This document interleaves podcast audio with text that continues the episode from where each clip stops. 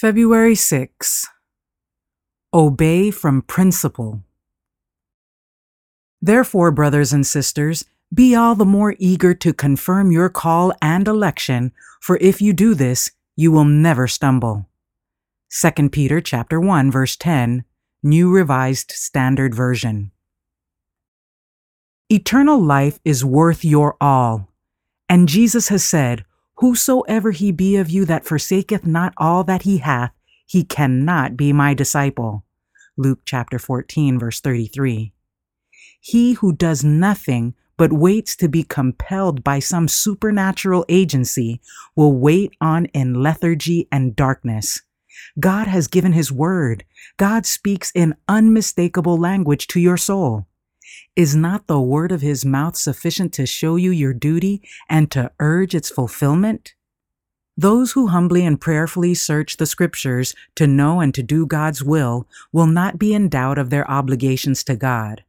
For if any man will do his will, he shall know of the doctrine.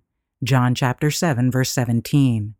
If you would know the mystery of godliness, you must follow the plain word of truth, feeling or no feeling, emotion or no emotion.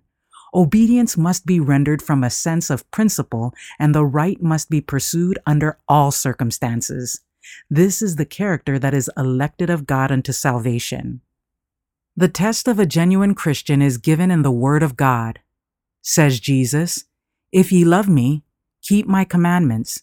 John chapter 14, verse 15. He that hath my commandments and keepeth them, he it is that loveth me, and he that loveth me shall be loved of my Father, and I will love him, and will manifest myself to him.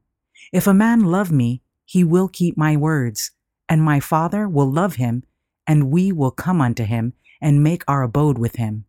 He that loveth me not keepeth not my sayings, and the word which ye hear is not mine, but the Father's which sent me.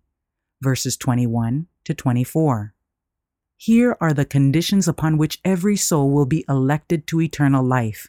Your obedience to God's commandments will prove your right to an inheritance with the saints in light.